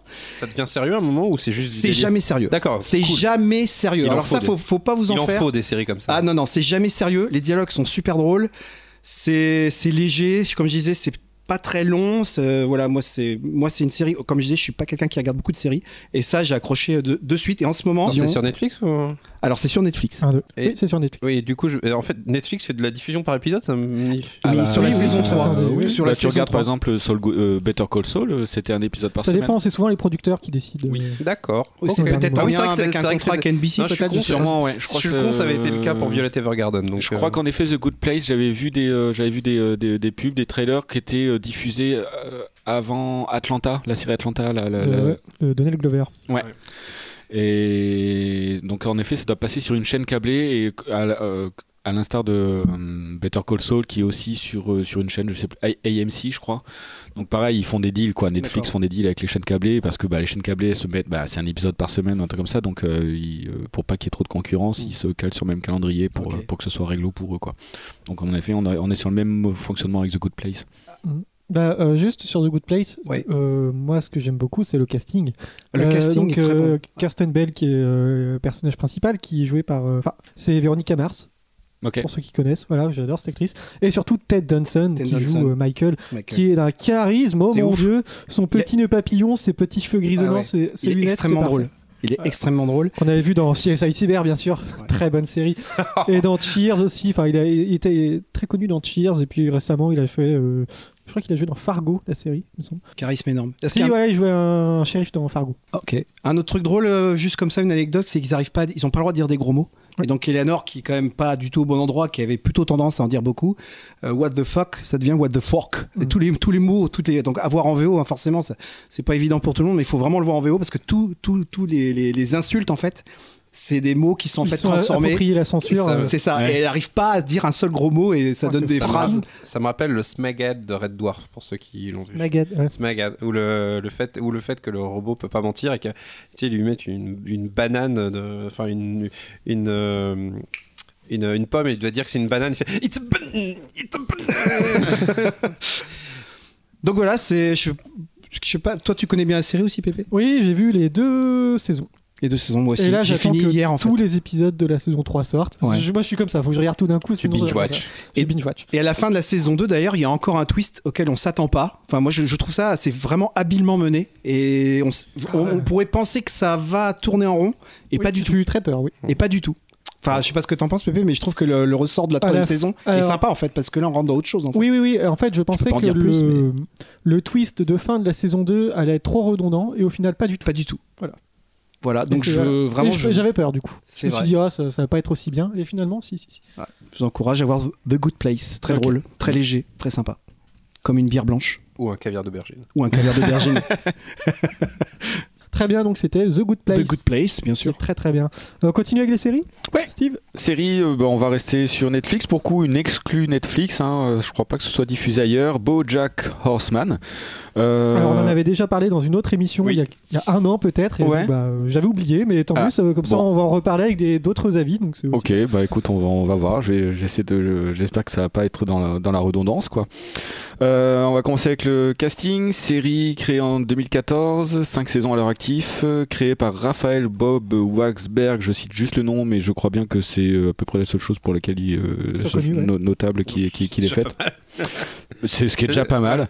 Euh, casting voix, on retrouve Will Arnett en, en personnage principal. On retrouve Alison. Brie, donc les gens qui ont regardé Community par exemple. euh, Will Arnett dans Arrested Development, par exemple. Ok, pas vu. Donc, mais Alors là, regarde, regardez ça, mon dieu. Euh, je suis pas d'accord, mais Ah si, c'est euh, j'ai le- droppé au bout de deux épisodes. excellent. Ah là là. Incroyable. C'est chiant comme la mort. Euh, Je suis entre les deux là, je sais pas quoi choisir. en fait. On, on citait euh, Better Call Saul tout à l'heure, bah, l'univers de Breaking Bad, on retrouve Aaron Paul, euh, qui jouait euh, Jesse Pinkman dans, dans Breaking Bad. Et euh, Amy Sedaris, je la, je la note, euh, je la note, mais pareil, je crois qu'elle n'a pas été connue pour grand chose. Voilà, j'ai regardé sa fiche, euh, sa fiche Wikipédia, un peu sa filmographie, rien de, rien qui m'ait parlé à moi, quoi. Mais voilà, c'était pour citer. C'est un doublage de ouf. C'est- un super- ouais. C'est- voilà. C'est- C'est un très très euh, le, le doublage est, vra- est vraiment vraiment de qualité. Donc pareil VO recommandé. Après bon bah vous faites ce que vous voulez. J'ai pas j'ai pas écouté la VF je sais pas du tout ce qu'elle Elle vaut. est assez sympathique. Le problème, c'est qu'elle souffre d'une comparaison, c'est que la VO, en fait, fait véritablement des pas des exploits, mais si tu veux, il y a des, il y a des, il y a un exercice qui, a, et qui est tellement de qualité Ouais. que la VF fait ce qu'elle peut, mais elle peut pas Ouais. tout remplacer. Elle peut pas, voilà. Euh, Bojack, c'est Bojack en VO. Et Ouais. Désolé pour l'acteur français. Mais après euh, il y a des trucs où on s'en sort bien je regarde par exemple American Dad Ah oui. la série American Dad je trouve que la VF s'en sort mieux Même que les la VO Griffins. Oui, les Griffins aussi, je trouve. et euh, il y a pas j'ai j'ai pas trouvé de valeur euh, ajoutée sur la sur la VO Personnellement, genre euh, South Park aussi, je trouve que c'est beaucoup mieux en français qu'en Oui. qu'en Et VO. Simpson Enfin, Il y aussi. a des choses comme ça. les Simpsons. Peut-être parce que tu avais commencé à voir la série en français, qu'elle est assez ouais. mythique en France en tout cas avec le doublage français. Enfin, Ouais. c'est Oui, c'est vrai. Non, mais il faut donner leur chance joue au peut-être. VF. C'est ça. Mais Oui, là, parce que des fois, voilà, il y, a- des studios qui font un boulot propre, euh, avec Ah, un vrai bon casting et une vraie recherche sur les Mm. personnages. Et bah, du coup, bah, quand, le, quand le boulot est bien fait, c'est con, mais Mm. bah, ça marche Et bien. là, quoi. le, le problème, c'est qu'ils pouvaient pas. Enfin, ils auraient jamais pu euh, atteindre le niveau. Ça rivalise trop. C'est ouais. pas Daria, quoi. Euh, Daria est un miracle et. euh, Donc, euh, Bojack Horseman, on est dans quel domaine? On est dans le domaine des cartoons pour adultes. Donc, on, on connaît grosso modo, ça existait peut-être avant, mais moi j'ai connu ça avec les Simpsons, hein, grosso modo. Oui. Euh, le pitch, Bojack Horseman, c'est un acteur, euh, un peu, euh, en retrait sur le déclin. Voilà. En gros, il, vit- il vit sur, ses- sur ses rentes, quoi, euh, et, euh, et, euh, vautré dans les souvenirs de la série à succès dans laquelle il a joué, la série Horse in Around, série familiale, un peu comme les sitcoms, ouais, si- ouais sitcoms des années 90, quoi, je sais pas, Madame et Service, genre de truc, quoi. Euh. Notre belle famille, Ouais, mais c'est c'est très, c'est très comme ça, quoi, très euh, la, les la- bons sentiments, voilà, Arnaud tout à, fond là-dedans. Galipette en famille. Ouais, galipette en famille en, fr- en français. Voilà, donc il, euh, bah, ça lui permet de vivre confortablement, fort- confortablement dans sa villa à Hollywood, euh, avec piscine, etc. À dépenser tout son, tout son pognon dans des, dans des fêtes avec de l'alcool. Euh, etc.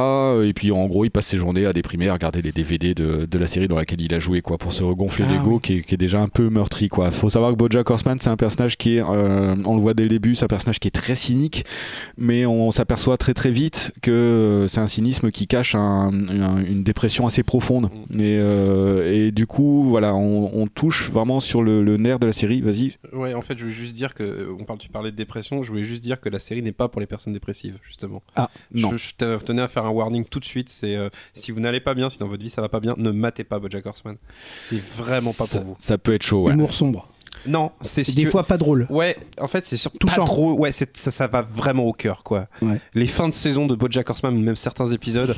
Moi, j'ai, dans cette saison 5, j'en ai vu un épisode, j'ai arrêté la série parce qu'elle m'a trop touché, en fait. C'est contre-intuitif parce que quand on regarde juste des images de la série, on s'imagine pas ça du tout. Et c'est toute la, toute la force du truc, c'est que ça commence comme une, euh, comme une série numéro, euh, voilà, dans, le- dans le domaine cartoon pour adultes, série numéro 12542, euh, humour noir, cynisme, etc. Machin. Et faut, bon, déjà, faut reconnaître que ça marche sur les débuts de la première saison et sur le- jusqu'à on va dire la saison 2, 3. Enfin, c'est vrai qu'il y a, il y a ce côté, voilà, humour, euh, l'humour marche bien.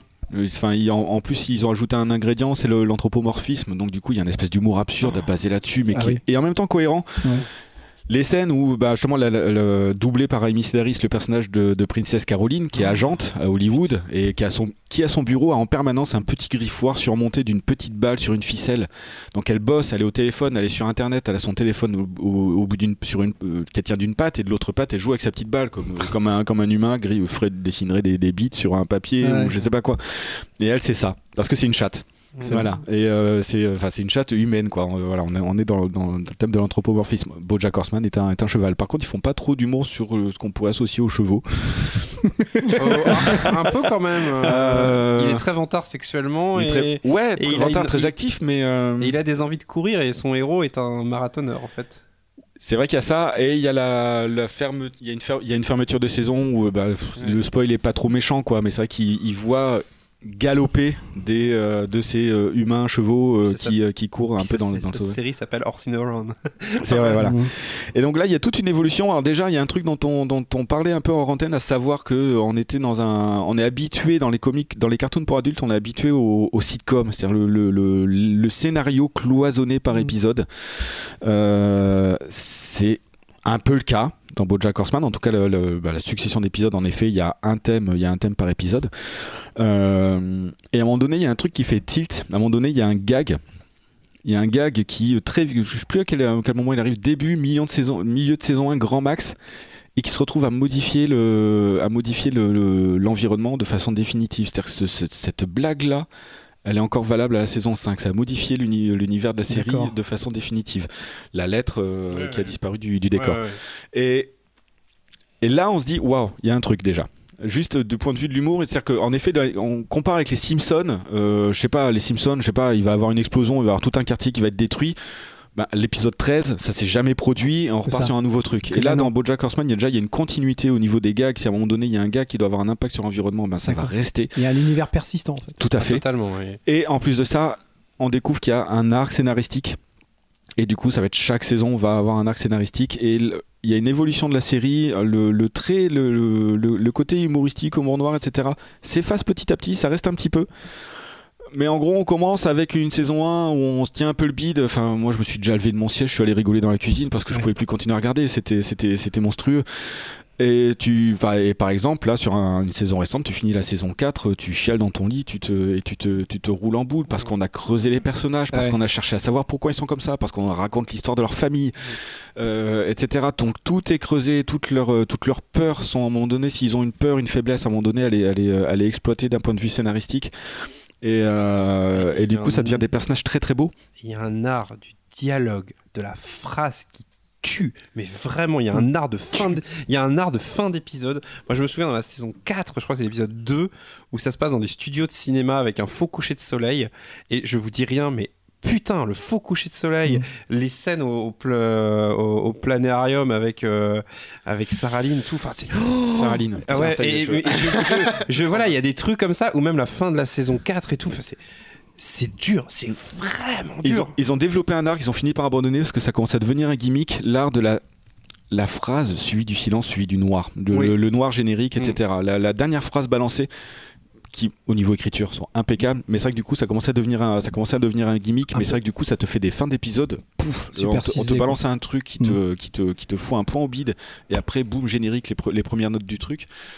Et ouais, pareil, il faut un petit temps pour t'en mettre. Et enfin, c'est vraiment admirable pour ça, une évolution de l'écriture. Alors pour la saison 5 que j'ai vue, euh, ils- ouais, ils sont vraiment, ils sont vraiment, allés, ils sont vraiment allés là-dedans. Ils ont assumé ce côté série Ça s'est transformé un peu en série dramatique. Il y a toujours des petites ponctuations humoristiques qui marchent toujours étonnamment super bien. Dans la saison, enfin, dans la saison 5, dès, dès- dès le début, il y a- il y, a des, il y a des, voilà, tu te dis putain, mais ça, ça va être comme ça toute la saison. vous allez tenir. Ouais. Et en plein milieu, il te fout un gag euh, basé, bah, bah, basé sur l'anthropomorphisme, avec son, son lot d'humour absurde, etc. Ça vient en ponctuation dans un contexte où t'as pas forcément envie de rigoler, et tu te marres comme un gamin quand même, quoi. Il y, a, un dosage, il y a un dosage dans l'écriture, il y a vraiment du talent en jeu, etc. Quoi. Et, euh, donc du coup, juste pour les codes, les codes dans lesquels ça fout un, bon petit coup de pied dans ce qu'on a l'habitude de voir dans les cartoons pour adultes, ça, mérite d'être essayé. Ça peut prendre un peu de temps, la saison 1, parce que justement, on peut avoir un côté blasé. Ouais, bon, c'est rigolo, bah, j'ai continué un petit peu, c'est comme ça que j'ai commencé. J'ai regardé les premiers épisodes, oui, oui, bon, bah, c'est sympa, c'est rigolo, ça me fait, un, truc à mater, allons-y. On persiste, on persiste, et puis on voit l'univers, l'univers Mhm. prendre Puis corps. tu lâches. Et, euh, tu, ouais, tu vois la PLS, plus. c'est ça quoi. Ouais. non mais vraiment Ouais. quoi. Et je trouve qu'en plus, il y a- un truc supplémentaire par rapport à BoJack Horseman, c'est qu'il y a plein de sujets qui sont abordés, qu'on, enfin, je sais pas, j'ai pas l'impression qu'on a l'habitude de les voir. Féminisme. Euh, que- comme- Le féminisme. euh, beaucoup de beaucoup de sujets sociétaux, beaucoup de sujets sur le féminisme. Euh, la saison 5, elle a été écrite avant l'affaire euh, Weinstein. Mm. Et euh, alors pour la petite anecdote, ils ont modifié une ligne. C'est vrai. Voilà, donc c'est euh, ça se passe à Hollywood, donc Ah les gens ils savent bien comment ça se passe. Il y avait déjà des trucs similaires se balancer pendant la saison 1 ou 2. Euh, avec tous les témoignages là, Ah je sais pas si tu vois si l'épisode. Je peux auquel- citer juste un exemple de la saison 5, pour le coup, c'est pas du spoil, hein, c'est un gag, où en fait Bojack Horseman va, pour une question de carrière, embrasser une carrière féministe en mode c'est l'acteur qui euh, défend les femmes, Ouais, etc. Et ça marche du tonnerre, et il fait, vous vous rendez compte, en fait, quand c'est. Les gens adorent les hommes qui parlent de féminisme, en fait, peut-être que le problème du féminisme, c'est que c'est pas des hommes qui s'en occupent. Et euh, c'est le genre de gag, tu fais, mais. Oh, oh, oh Et c'est drôle, et en même temps, t'es là, tu fais. oh. Balance ton ça, cheval, po- quoi. ça pose les bonnes Balance questions. Ça pose, Balance ton cheval. ça pose, enfin, du coup, ça, pose les bonnes questions. Quoi. Ça Puis pose même les bonnes il y a- questions, il y a ouais. des petits, petits trucs, genre la sexualité. ça, la Ouais. sexualité en dans La un sexualité, cartoon- ouais, la sexualité, ça, enfin, voilà, avec un tout petit truc, l'épisode, le, le- la fermeture d'épisode avec le personnage concerné par euh, par, par ça. Ce Et qui est euh, très fort, c'est qu'ils arrivent à mettre un tonneau de sperme dans un épisode sur la sexualité. Oh, il était trash celui-là. Alors faut Ah, préciser bien, quand même, il était exceptionnellement Oui. trash. Ouais. Il était exceptionnellement trash quoi. Vous n'êtes pas les premiers en tout cas qui en parlent en vraiment en, en- vraiment en bien de cette série. C'est vrai que euh, moi ouais. je, Ah, ouais, je suis en ouais, vraiment. admiration. Juste, ne- vraiment, faites attention avec cette série. Ne, ne la Ouais. matez Mentalement, il faut être bon. Regardez bien. plus The Good Place. Oui, voilà. Ah, Si- voilà, si vous faut alterner. Si voilà, vous n'avez voilà, pas bien maté The Good Place, voilà, alterner comme ça. Ouais, c'est vrai. Très bien. Ce sera tout pour euh, a Ouais, je crois que c'est hein. J'ai pas du tout suivi mes notes, mais euh, c'est normal, euh, c'est du podcast. Ouais, voilà. quoi. Ouais. C'est bon. On est Bon, bon. très bien. Donc c'était pour les séries. On va terminer l'émission. Qu'est-ce qu'on parle? Qu'est-ce qu'on parle? Quelle vie. Quelle vie On parle, on parle, c'est tout ce qu'on sait faire. On va, on va continuer l'émission. On va terminer l'émission sur les, les trucs en plus. Donc euh, je prépare ma petite musique euh, du caviar d'aubergine. C'est parti.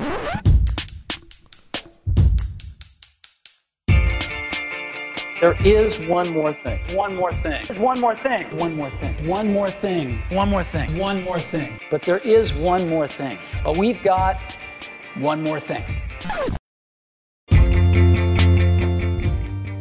C'est parti pour les trucs en plus. Alors j'aimerais euh, bah, commencer par euh, toi, Steve, hein, si tu le permets. Ok. Ta. Bon appétit, bien sûr. Vas-y, je, vas-y, je vas-y. parle sur ton tapis là. Vas-y, vas-y. Ok. Le truc en plus, la recette du caviar d'aubergine. Je vais, essayer de la fa- je vais essayer de la faire assez, assez vite. Vous prenez 2-3 aubergines, coupez en deux, vous laissez la peau, etc. Vous faites un quadrillage comme si vous coupiez une mangue dans un. Dans les mangues qu'on vous sert dans les Ouais. restos, elles sont quadrillées comme ça. Vous faites attention de ne pas traverser la peau, ça peut être pratique pour plus tard. Vous arrosez ça d'huile d'olive, vous mettez dans un four qui a été préchauffé au préalable à quoi 180 degrés, un truc comme ça. Et euh, vous laissez entre 20 minutes et une demi-heure. En gros, faut regarder que ça soit bien doré. À partir du moment où c'est bien doré, vous sortez du four, vous mettez, euh, vous laissez refroidir là où vous pouvez. Si vous avez un bord de fenêtre ou un, balcon, c'est encore mieux. Un jardin, c'est royal. Euh, voilà. Et une fois que c'est refroidi, qu'est-ce qu'on fait? Ben en gros, faut gratter avec une cuillère ou avec ses doigts. On peut faire avec ses doigts, aussi, ça Avec marche. les doigts, c'est Avec meilleur. les doigts, gratter euh, en gros, bah, enlever tout ce qui n'est pas la peau, hein, donc gratter à l'intérieur du truc, vous faites tomber ça dans un grand bol. Euh, vous y ajoutez le jus d'un demi ou d'un citron, vous voyez selon la texture que vous observez, en- que vous obtenez en mélangeant. Vous mettez une gousse d'ail ou deux, pareil selon la taille. Faut pas hésiter, tout ce qui est euh, mélange ail et citron, c'est comme dans le houmous, voilà, il y en a jamais trop. Bon, dans le caviar d'aubergine, vu que c'est un peu, peut-être qu'au niveau du goût, c'est un peu plus fort que le houmous, faut peut-être y aller un tout petit peu plus mollo, mais voilà, vous faites que selon, selon vos goûts. Et bah, en gros, après, il faut écraser ça en purée, etc. Si vous avez un petit mixeur, ce que j'appelle, euh, ce qu'on appelle nous à la maison un, un- un pied à soupe, là, pour, pour donner, euh, pour lisser un peu la texture, c'est pas plus mal. Donc euh, mettez-y un petit coup. Qu'est-ce qu'on peut rajouter d'autre Euh, Ah oui, euh, j'ai dit qu'il fallait euh, arroser d'huile d'olive avant de mettre au four ou pas? Hmm, Sûrement, je sais pas. Ouais. euh, Avant de mettre au four les aubergines, vous les aurez ah, généreusement arrosées d'huile d'olive. ouais. Euh, Qu'est-ce qu'on, bah, une fois, une fois vous avez mixé, tout simplement, vous assaisonnez, sel, poivre, etc. Et après vous ajoutez un peu ce que vous voulez. C'est ce qui est, ce qui est bien avec ces recettes, c'est comme le mousse, c'est qu'on peut rajouter des petits, euh, des petits agréments qui sont, qui sont pas dégueulasses. Donc là, en l'occurrence, sur celui que j'ai amené ce soir, euh, ça a été agrémenté de, de petites tomates cerises coupées en deux, euh, Très bon. fini écrasé à la fourchette dans le, dans le truc pour pas que ça fasse trop des gros morceaux. Et au préalable aussi faire griller des graines si vous avez des graines, sinon vous allez euh, bah, dans les quartiers dans les quartiers bio de Saint-Hélier si vous êtes à Rennes, euh, typique. biocop. Ultra typique, donc là il y a des graines en vrac, etc. Les graines de tournesol ça coûte pas cher, Euh, graines de sésame, Sésame, ouais. et là en l'occurrence aussi des graines de courge. Les graines de courge c'est un peu plus cher, faut, voilà, faut, c'est c'est même pas mal cher, donc faut, faut y aller mollo si vous pouvez. Sinon juste tournesol et sésame ça marche vachement bien, donc ça grille à la poêle. Et vous ajoutez, vous ajoutez au caviar d'aubergine, vous mélangez avec les tomates, etc. Et ça fait un truc qui est super bon. Et ça envoie du rêve. Et ça envoie du rêve. Manger avec du, euh, bah, avec du pain, Ah, ou alors l'espèce de pain galette là qu'on peut, qu'on peut. Alors ça, je sais pas les faire, mais euh, pain galette ou les, les pains un peu façon pita un peu. Ouais, d'accord. Voilà. Bah, avec la baguette, ça l'a fait. Mhm, Et à la bien. fin, tu dis Bon appétit. Bon appétit, bien sûr. Très bien, ça c'était pour la recette du caviar d'aubergine. Première recette de cuisine dans cette émission, j'en suis assez, assez content. Euh, Nemo? Alors moi je connais une recette de cuisine, ça consiste à mettre le plat dans le micro-ondes, mais je pense que ça n'intéressera pas grand monde. Ouais. Euh, du- Ah, je le fais aussi. Hein. Ouais ouais, ting.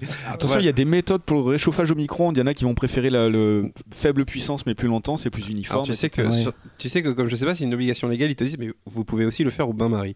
Ça prend 12 minutes et c'est une horreur.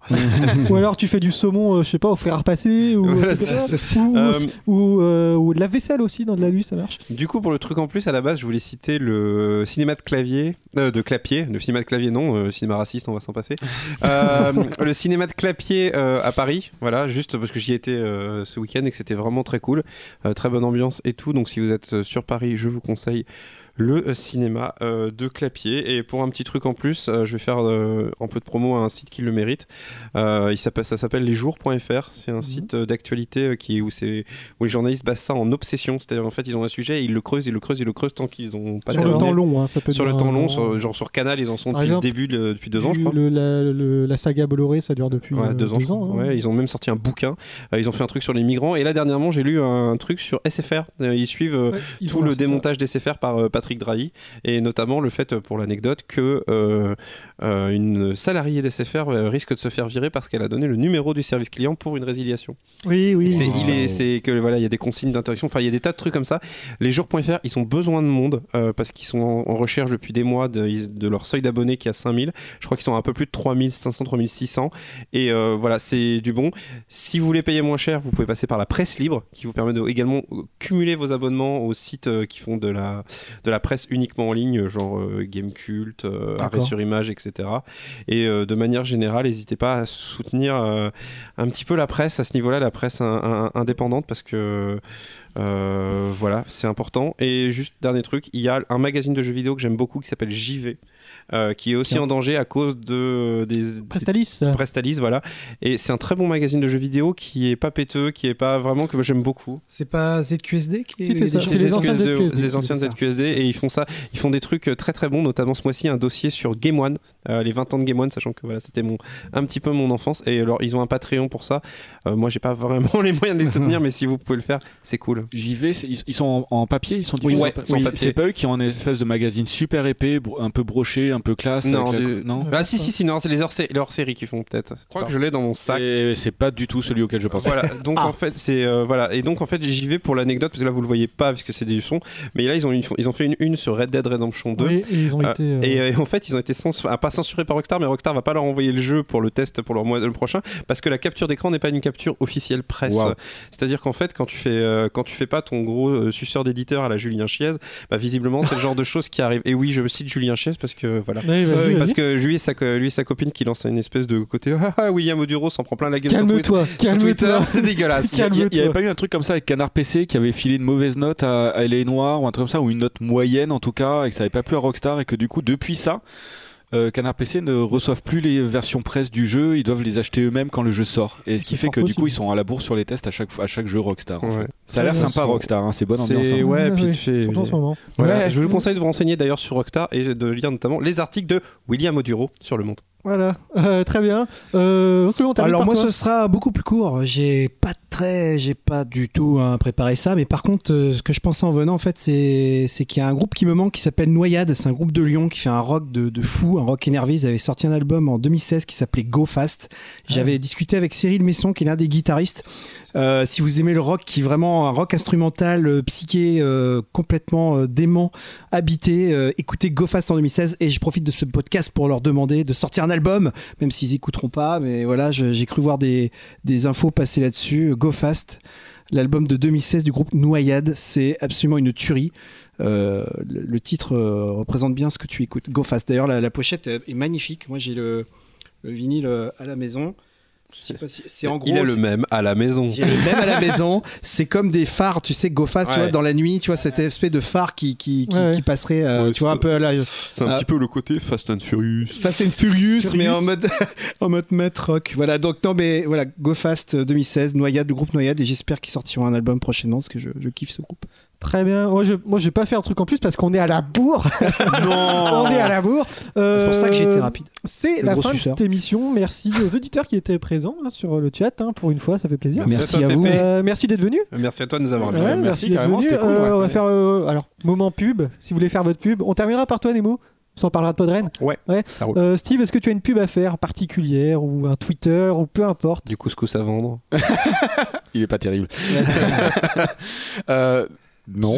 Bon, non, bah, non, non, bah, non, non, bah, moi je viens d'arriver euh, sur la ville, donc euh, là pour l'instant, euh, Prends ses marques. voilà, je prends mes marques, j'ai pas, euh, je me lance, je, voilà, non, voilà, Ok, c'est- bah, c'est- très c'est bien. cool.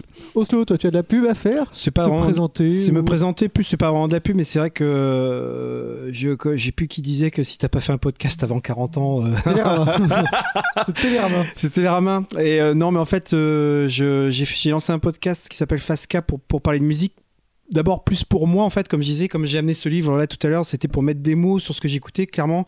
euh, de manière assez humble, c'est j'écoute beaucoup de musique, mais j'étais pas capable trop de, mettre des mots dessus. Donc je me suis dit, bah, tout ce que je découvre, je le partage, j'en parle rapido, et voilà. Donc c'est un peu mon kiff du moment, et sinon, bah, sinon ça va. Sinon, Bah, Et vous, moi ça aussi, ça va. Nemo, toi Eh ben, moi, je suis arrobase Nemotaku sur Twitter. Oui, bien sûr. déjà. Euh, J'en profite pour faire de la pub pour autre chose, mais euh, je serai à la conférence euh, de dimanche soir euh, sur le corps et l'animation japonaise aux Utopiales.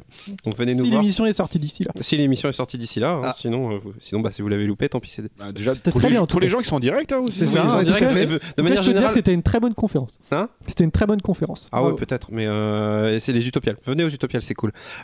Et donc, en fait, bah, on va peut-être parler de Podren, ouais, tout simplement. Vas-y, Euh, vas-y. donc, Podren, 20-21 avril 2019 à Rennes.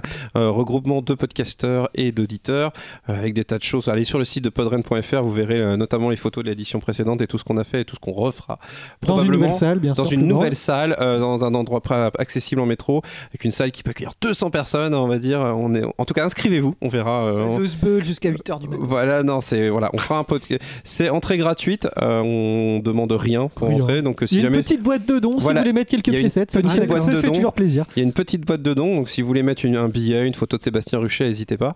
Euh, et donc, euh, non, non, voilà, c'est euh, Podren. Voilà, si vous aimez le podcast et que vous n'avez pas envie de vous prendre la tête, tout simplement avec un, un festival qui, qui est là juste pour vous rencontrer des gens, parce que c'est important de rencontrer les gens qui font du podcast ou les gens qui en écoutent. Voilà, si intéressez-vous à nous, s'il vous plaît, et euh, inscrivez-vous. En tout cas, c'est important. Intéressez-vous à nous, mais surtout inscrivez-vous et n'hésitez pas à nous faire vos retours, vos suggestions. Ouais. On est ouvert absolument à tout, puisqu'il y a encore du temps avant l'événement. Oh oui, on a Et euh, voilà, notre objectif, c'est vraiment de permettre à tout le monde de venir faire des émissions et de tout le monde de venir en écouter et même en créer. Voilà, je, et on fera du pédagogique aussi. Oui, un petit peu de. Voilà, on va faire de l'éducation populaire, comme on On dit. fera des tutos. Mm. Des tutos. Des tutos, voilà. Voilà. Bon, bah, vous pouvez retrouver l'émission sur euh, PodCloud, hein, euh, donc carteblanche.lepodcast.fr. Il y a une page Facebook qui est assez déserte parce que c'est pas trop mon truc Et on, Facebook. et on peut le dire, PodCloud fait vraiment du très bon boulot. Si Oui, vous voulez héberger bonjour votre podcast, euh, qui crée, il vous crée un mini-site et tout. un genre. mini-site et un bon flux RSS. donc Merci. PodCloud. Euh, et il y a le Twitter, carteblanchepdc. Pour me contacter, je vais mettre une adresse mail qui sera dans le billet du blog. hein. Là, je l'ai dit, voilà, vous pourrez trouver l'adresse mail dans le billet du blog. Si vous voulez Bien. venir participer et que vous êtes euh, de Rennes, bah, euh, envoyez-moi un message hein, et puis euh, vous si vous serez là. connaissez un bon dentiste aussi. Ouais, bah, si vous connaissez un bon dentiste à Rennes, bien sûr. Euh, on se retrouve dans, je ne sais pas, euh, alors j'ose dire deux semaines, mais j'en suis pas vraiment sûr. Je verrai bien. Tu as des pistes pour les prochains invités? Non, pas du Pas tout, du- mais je veux bien, je bien voir. Euh, Apparemment, c'était un peu la galère celui-là. Merci de nous avoir suivis. hein. Messieurs, vous revenez quand vous voulez. hein. Avec plaisir. Avec plaisir. Voilà. Et euh, d'ici bah, du là, coup, euh, euh, caviar d'aubergine, du coup. Dans deux semaines, on changera nos pseudos, on, Oui, mettra, ouais. des, on mettra des fausses moustaches. Bonjour et, euh, Jean-Michel. Allez, salut, merci. Salut